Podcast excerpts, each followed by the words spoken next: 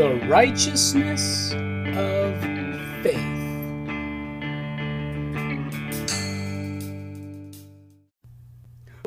you. We love your word. We're excited about what you're going to show us today. We're excited about what we're going to hear by the power of the Holy Spirit. As this word is spoken, we expect your word to speak to us. We expect revelation to alight from the inside out. We're not listening merely with these outer ears, we're listening with the inner ear. We're listening to live to righteousness and be healed. For by faith, we are healed. By faith, we receive our righteousness. By faith, we think it and be blessed in all that we do. Thank you, Father, for it. Amen. Now, we're picking up again with this paralyzed man that is healed by the stripes of Jesus, even though Jesus had not even yet gone to the pit. Wow. Wow, because the works were finished before the foundation of the world. Lamb slain before the foundation of the world. This man used his faith and he reached into the future. He didn't even know what he was doing necessarily, but he did it anyway, and Jesus saw his faith. Now, Mark chapter 2, we're gonna, just going to read verse 4 again and then carry on. And when they could not come nigh unto him for the press, they uncovered the roof where he was. And when they had broken it up, they let down the bed wherein the sick of the palsy lay. When Jesus saw their faith, he said unto the sick of the palsy, Son, thy sins be forgiven thee. But there were certain of the scribes sitting there and reasoning in their hearts why does this man thus speak blasphemies? Who can forgive sins but God only? And immediately when Jesus perceived in his spirit that they so reasoned within themselves, he said to them, Why reason ye these things in your hearts? Whether is it easier to say? What's easier?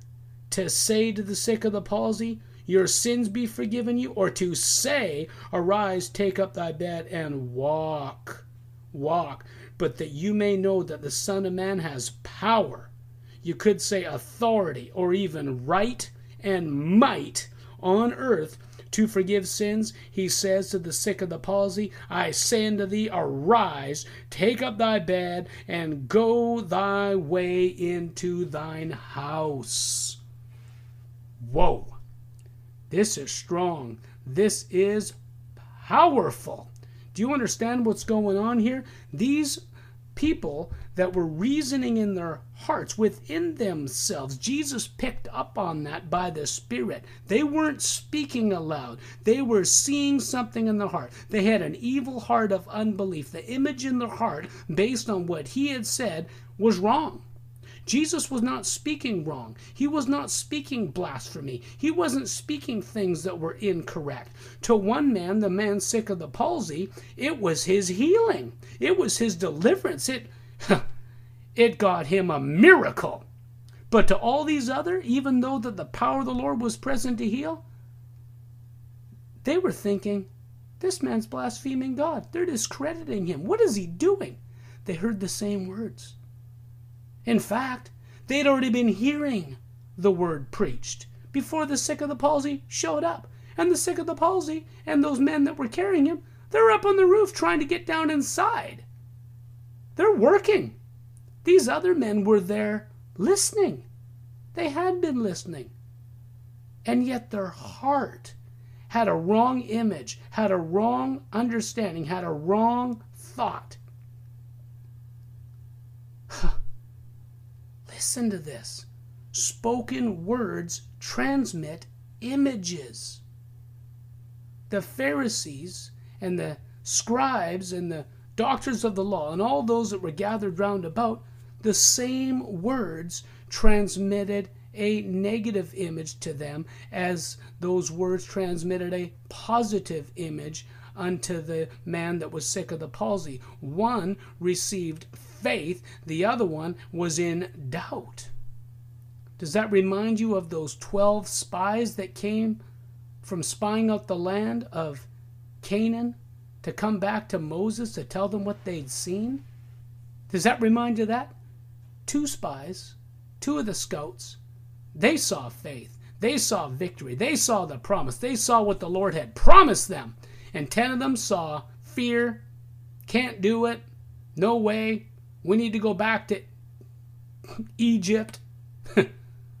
no.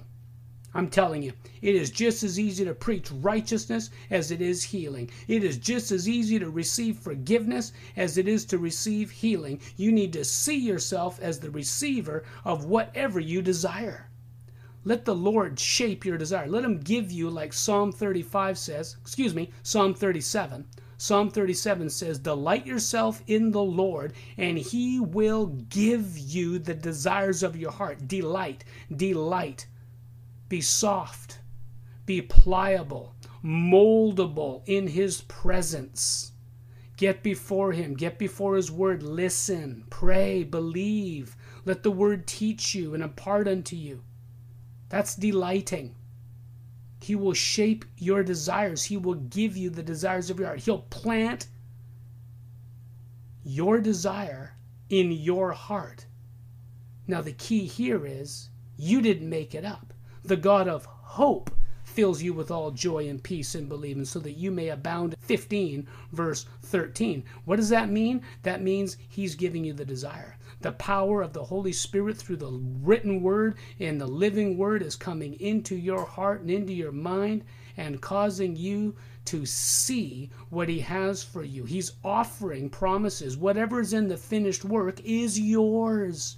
See yourself as the receiver of whatever you desire, and also see yourself as Jesus, as his body, as an ambassador of Christ, as a king, as a priest, as a representative, ministering the forgiveness and the healing. Hallelujah! James 5 tells us. Let's go to James 5. Let's just look at that momentarily here. We're going to flip over to James 5 and come on down there in the chapter where it says, verse 13, Is any among you afflicted? Let him pray. Is any merry? Let him sing psalms. All right, so you're all merry and joyful and sing your own song. Sing out of your heart. If you're afflicted and you're sick and you, you got a problem, pray. Believe God yourself. Verse 14 Is any sick among you? Let him call for the elders of the church. Is there anyone so sick and so out of it and so beside themselves, like this man sick of the palsy. He couldn't, he couldn't do it alone. He couldn't even get to Jesus. He couldn't even get to the Word. He's, he's on a bed. Let them call for the elders of the church. Let them pray over him, anointing with oil in the name of the Lord. And the prayer of faith shall save the sick. And the Lord shall raise him up. And if he has committed sins, they shall be forgiven. Look at that. Now consider verse 15 in James 5 as you consider this man sick of the palsy. And the prayer of faith shall save the sick, and the Lord shall raise him up. And if he have committed sins, they shall be forgiven him. Confess your faults one to another, pray for one another that you may be healed. The effectual, fervent prayer of a righteous man avails much. The Amplified says the earnest, heartfelt, continued prayer of a righteous man makes tremendous power available dynamic it's working it's available the power is available when we pray for one another the power is there but we need to take it we need to grab it we can release that power and make it available to someone or we can be the recipient of that power and have to receive it by faith. We need to receive it by seeing it, saying it, and, and doing it. Glory to God. I'm telling you, you can do this. You can see yourself as the receiver of what you desire, and you can see yourself as Jesus, as his body, ministering the forgiveness and the healing. Now, think of this spoken words transmit images. When we speak words of faith, images are transmitted. When we receive the word from Jesus and the Holy Spirit has given us revelation, when pastor is preaching the word, it's transmitting images, and those images ought to bring faith. They ought to bring hope and expectancy, not like those others that were reasoning in their hearts saying, This is blasphemy. If the word is being preached in the Spirit of the Lord Jesus Christ, and if it's heard with a heart of faith and love, It will give faith. Spoken words are the release of authority.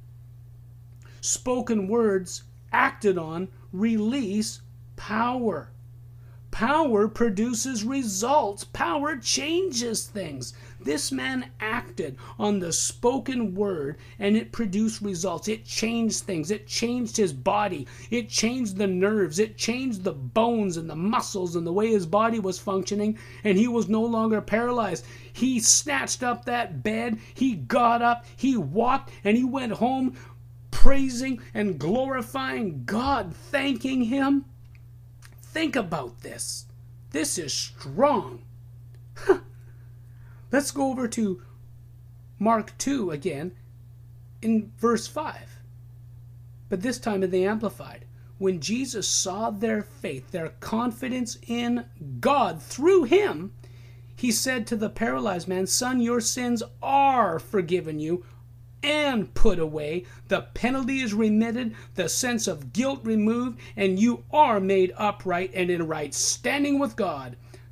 Now, some of the scribes were sitting there holding a dialogue with themselves. That means within themselves, like personally, as they questioned in their own hearts, Why does this man talk like this? He's blaspheming. Who can forgive sins, remove guilt, remit the penalty, and bestow righteousness instead, except God alone?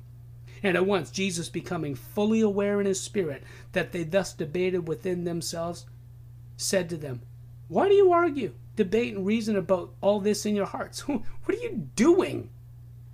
You're totally gone off on a tangent. You're not even thinking right. Verse 9 Which is easier?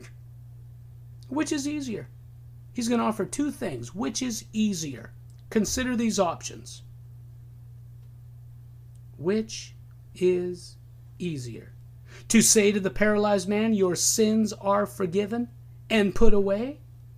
Or to say, Rise, take up your sleeping pad, and start walking about and keep on walking. It wasn't magic. He didn't just do something and then he couldn't do it again.